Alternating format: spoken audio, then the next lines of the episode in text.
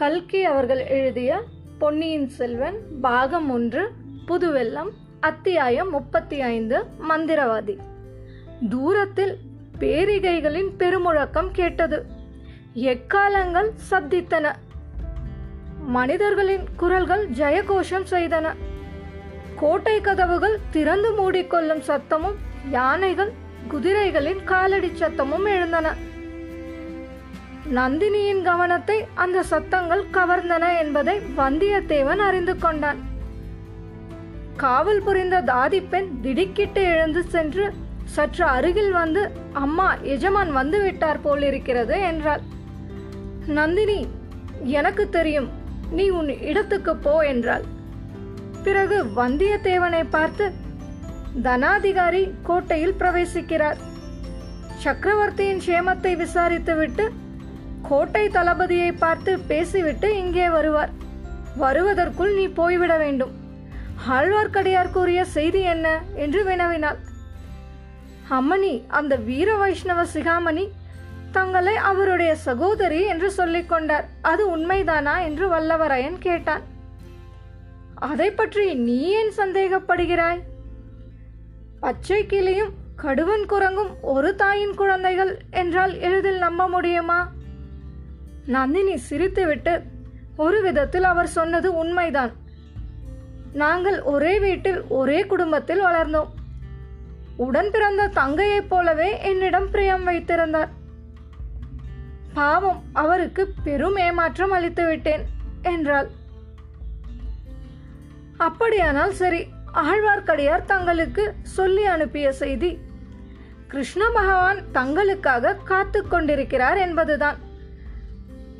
தாங்கள் கண்ணனை மணந்து கொள்ளும் கல்யாண காட்சியை பார்க்க வீர வைஷ்ணவ பக்த கோடிகளும் காத்து கொண்டிருக்கிறார்களாம் என்றான் வந்தியத்தேவன். நந்தினி ஒரு பெருமூச்சு விட்டாள். ஆஹா இன்னும் அவருக்கு அந்த சபலம் நீங்கவில்லை போலிருக்கிறது.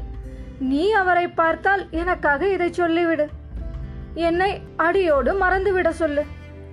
ஆண்டாளைப் போல பரமபக்தையாக கொஞ்சமும் தகுதியற்றவள் நான் என்று சொல்லு. என்றாள். நான் அதை ஒப்புக்கொள்ளவில்லை அம்மா என்றான் வந்தியத்தேவன். என்னத்தை ஒப்புக்கொள்ளவில்லை? தாங்கள் ஆண்டாள் ஆக முடியாது என்பதைத்தான் ஒப்புக்கொள்ளவில்லை.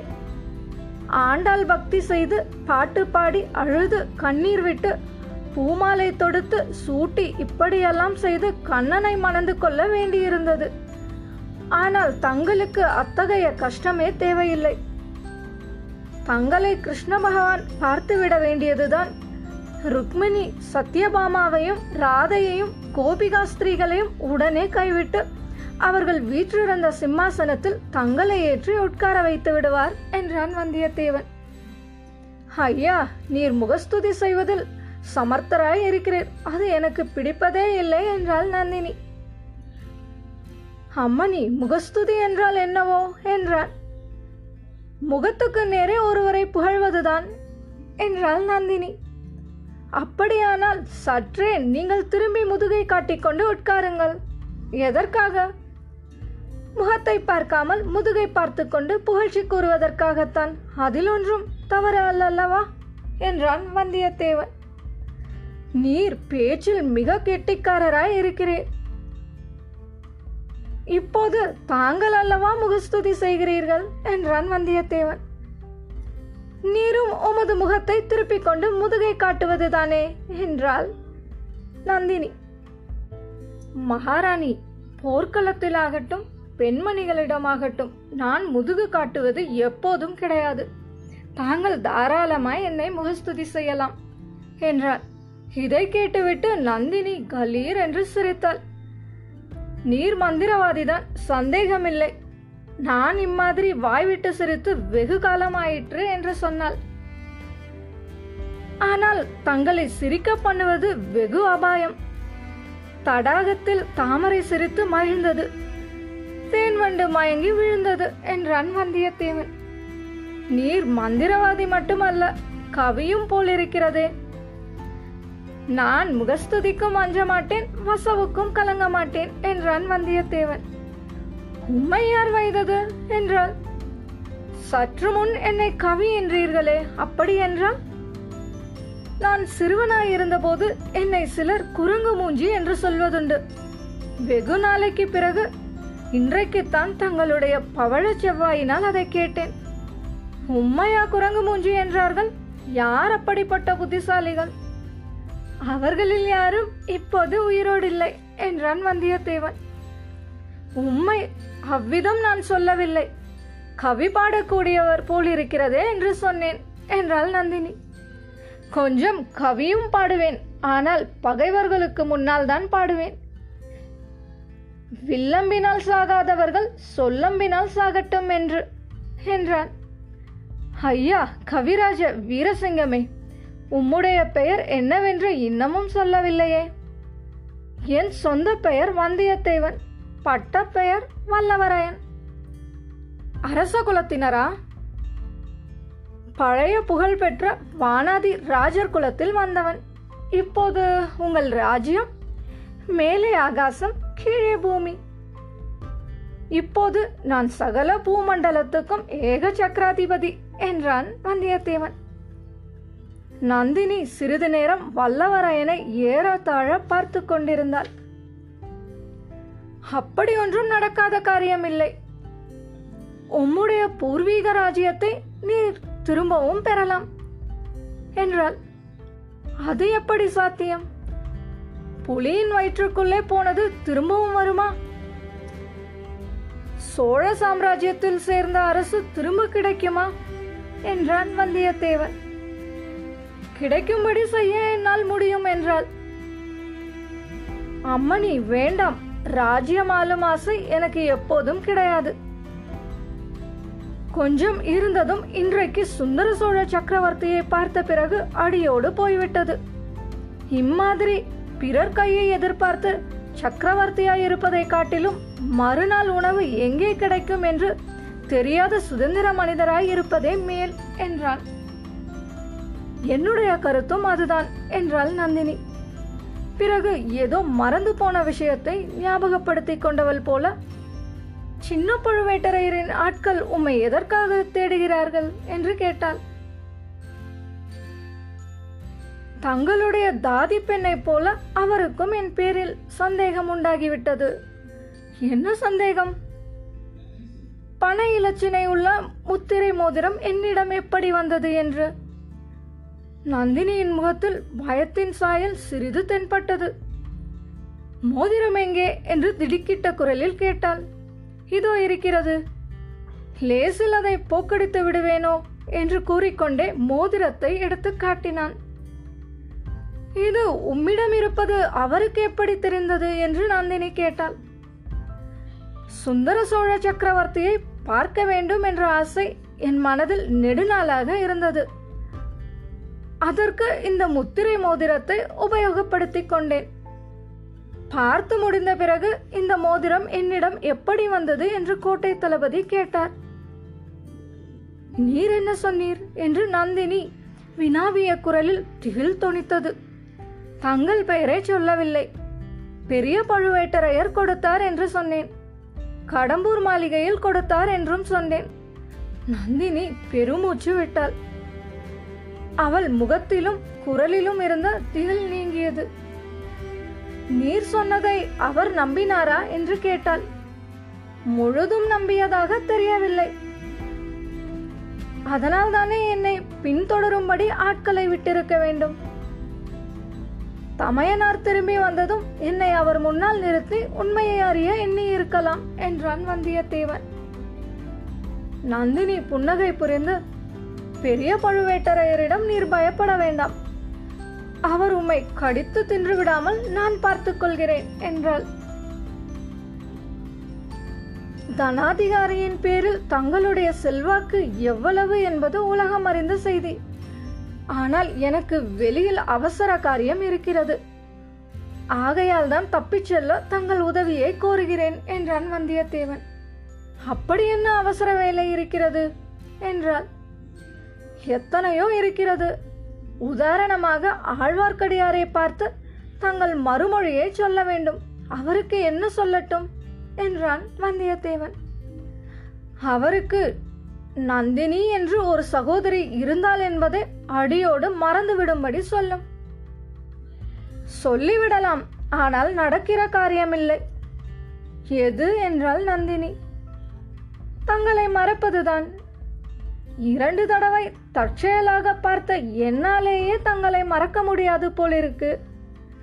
வாழ்நாளெல்லாம் தங்களோடு இருந்தவரா ஆதலால் எப்படி மறக்க முடியும்? நந்தினியின் முகத்தில் வெற்றி பெருமிதத்தின் சாயல் பரிணமித்தது. அவளுடைய வேல்விழிகள் வந்தியத்தேவனுடைய நெஞ்சை ஊடுருவின போல் நோக்கின. சக்கரவர்த்தியை பார்ப்பதற்கு நீரேன் அவ்வளவு ஆவல் கொண்டிருந்தீர்? என்று கேட்டாள். உலக பிரசித்தி பெற்ற அந்த சுந்தர புருஷரை பார்க்க நான் விரும்பியதில் வியப்பு என்ன உலகத்தில் வீர மன்னர்கள் தங்கள் வீரமும் பௌரஷமும் பெருக வேண்டும் என்றும் ராஜ்யமும் கீர்த்தியும் விஸ்தரிக்க வேண்டும் என்றும் விரும்புவார்கள். அவ்விதமே பிரஜைகளை பிரார்த்தனை செய்யும்படியும் சொல்வார்கள். ஆனால் நம்முடைய சக்கரவர்த்தியை பற்றி புத்த பிக்ஷுக்களின் மடங்களில் என்ன பிரார்த்தனை செய்கிறார்கள்? சுந்தர சோழர் வன்மையும் வனப்பும் திண்மையும் உலகிற் சிறந்து வாழ்க எனவே என்று பிரார்த்தனை செலுத்துகிறார்கள். இத்தகைய கலியுக மன்மதனை பார்க்க வேண்டும் என்று எனக்கு வெகு நாளாக ஆசையாயிருந்தது என்றான் வந்தியத்தேவன். ஆமாம் சக்கரவர்த்திக்கு தம்முடைய அழகை பற்றி ரொம்ப பெருமைதான். அவருடைய செல்வகுமாரிக்கு அதைவிட அதிக கர்வம். குமாரியா யாரை சொல்கிறீர்கள்? என்றான் வந்தியத்தேவன். பழையாறையில் இருக்கிறாளே. ஒரு அகம்பாவம் பிடித்த கர்வி. அந்த இளைய பிராட்டி குந்தவி தேவியைத்தான் நான் சொல்கிறேன் என்றாள். வந்தியத்தேவா நீ அதிர்ஷ்டக்காரன். நீ தேடிக்கொண்டிருந்த உபாயம் இதோ உன் முன்னால் தானே வந்து நிற்கிறது. அதை நன்கு உபயோகப்படுத்திக்கொள். இவ்வாறு வல்லவரையன் தனக்குத்தானே சொல்லிக்கொண்டான் இத்தனை நேரமும் ஒய்யாரமாக படுக்கையில் சாய்ந்து படுத்திருந்த நந்தினி திடீரென்று எழுந்து நிமிர்ந்து உட்கார்ந்தாள். ஐயா நான் ஒன்று சொல்கிறேன். அதை ஒப்புக்கொள்வீரா? என்று கேட்டாள். சொல்லுங்களேன். நீரும் நானும் ஒரு உடன்படிக்கை செய்து கொள்ளலாம். நீர் எனக்கு உதவி செய்ய வேண்டியது. நான் உமக்கு உதவி செய்ய வேண்டியது என்ன சொல்கிறீர் என்றாள். அம்மணி தங்கள் சோழ மகாராஜ்யத்தில் சர்வசக்தி வாய்ந்த தனாதிகாரியின் ராணி. நீங்கள் நினைத்ததை நினைத்தபடி சாதிக்கக்கூடிய சக்தி வாய்ந்தவர். நானோ ஒருவித செல்வாக்கும் இல்லாதவன். தங்களுக்கு நான் என்ன விதத்தில் உதவி செய்ய முடியும்? என்றான். அவன் உள்ளத்திலிருந்து பேசுகிறானா உதட்டிலிருந்து பேசுகிறானா என்று தெரிந்து கொள்ள விரும்பிய நந்தினி தன் கூறிய விழிகளை அவன் மீது செலுத்தினாள். வந்தியத்தேவன் அதற்கு சிறிதும் கலங்காமல் நின்றான். எனக்கு அந்தரங்கமான பணியால் ஒருவர் தேவையாயிருக்கிறது இந்த அரண்மனையில் உமக்கு வேலை வாங்கி கொடுத்தால் ஒப்புக்கொள்வீரா என்று கேட்டாள் நந்தினி. இதே மாதிரி சேவையை இன்னொரு மாதரசிக்கு செய்வதாக ஏற்கனவே ஒப்புக்கொண்டு விட்டேன். அவள் வேண்டாம் என்று நிராகரித்தால் தங்களிடம் வருகிறேன் என்றான் வந்தியத்தேவன். அது யார் அவள் என்னோடு போட்டிக்கு வருகிறவள் என்றாள் நந்தினி. சற்று முன் மிக பிரியத்தோடு பேசினீர்களே. அந்த இளைய பிராட்டி குந்தவை தேவிதான் என்றான் வந்தியத்தேவன் பொய் பொய் அப்படி ஒரு நாளும் இருக்க முடியாது. என்னை வேடிக்கை செய்ய பார்க்கிறீர். மகாராணி இந்த ஓலையை ஏற்கனவே பலர் திருடி பார்த்து விட்டார்கள். ஆகையால் தாங்களும் இதை பார்ப்பதால் மோசம் ஒன்றும் வந்துவிடாது என்று சொல்லிக்கொண்டே வந்தியத்தேவன் ஆதித்த கரிகாலர் குந்தவைக்கு கொடுத்த ஓலையை எடுத்து நீட்டினான். நந்தினி ஓலையை விளக்கடியில் பிடித்துக்கொண்டு படித்தாள். படித்து முடித்தபோது அவளுடைய கண்களிலிருந்து கிளம்பிய மின்னல் ஜுவாலை நாகசர்பத்தின் வாயிலிருந்து வெளிவந்து மறையும். அதன் பிளவுபட்ட நாவை வந்தியத்தேவனுக்கு நினைவூட்டியது. அவனை அறியாமல் அவன் உடம்பு நடுங்கியது. நந்தினி கம்பீர பாவத்துடன் வந்தியத்தேவனை பார்த்து ஐயா நீர் இந்த கோட்டையிலிருந்து உயிரோடு தப்பிச் செல்ல எண்ணுகிறீர் அல்லவா? என்று கேட்டாள். ஆம் அதற்குத்தான் தங்கள் உதவியை நாடி வந்தேன் என்றான் ஒரு நிபந்தனையின் பேரில் தான் உம்மை தப்பித்துவிட நான் உதவி செய்வேன். நிபந்தனையை சொல்லுங்கள் என்றான் வந்தியத்தேவன். இந்த ஓலைக்கு குந்தவை என்ன மறு ஓலை கொடுக்கிறாளோ அதை மறுபடியும் என்னிடம் கொண்டு வந்து காட்ட வேண்டும். சம்மதமா என்றாள் நந்தினி. மிக அபாயமான நிபந்தனை போடுகிறீர்கள்.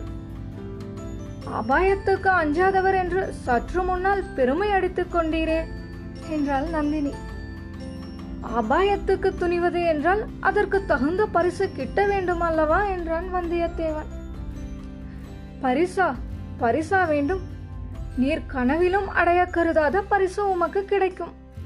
சோழ சாம்ராஜ்யத்தில் இன்று சர்வசக்தி வாய்ந்தவராய் விளங்கும் பெரிய பழுவேட்டரையர் எந்த பரிசுக்காக வருஷக்கணக்காக தவம் கிடக்கிறாரோ அத்தகைய பரிசு உமக்கு கிடைக்கும் என்று கூறி நந்தினி வந்தியத்தேவன் பேரில் மறுபடியும் மோகனாஸ்திரத்தை தூவினாள். பாவம் வல்லவரையனுடைய தலை சுழன்றது. நெஞ்சே தைரியத்தை கடைபிடி. அறிவை இழந்து விடாதே என்று தனக்குள் சொல்லிக் கொண்டான். அச்சமயம் அவனுக்கு துணை செய்ய வந்ததைப் போல அருகிலுள்ள தோட்டத்திலிருந்து ஆந்தையின் கடூரமான குரல் கேட்டது. ஒரு தடவை இரண்டு தடவை மூன்று தடவை கேட்டது. வந்தியத்தேவனுடைய உடம்பு சிலிர்த்தது. நந்தினி தோட்டத்தில் ஆந்தை குரல் வந்த இடத்தை நோக்கி நிஜமந்திரவாதியே வந்துவிட்டான் என்றாள்.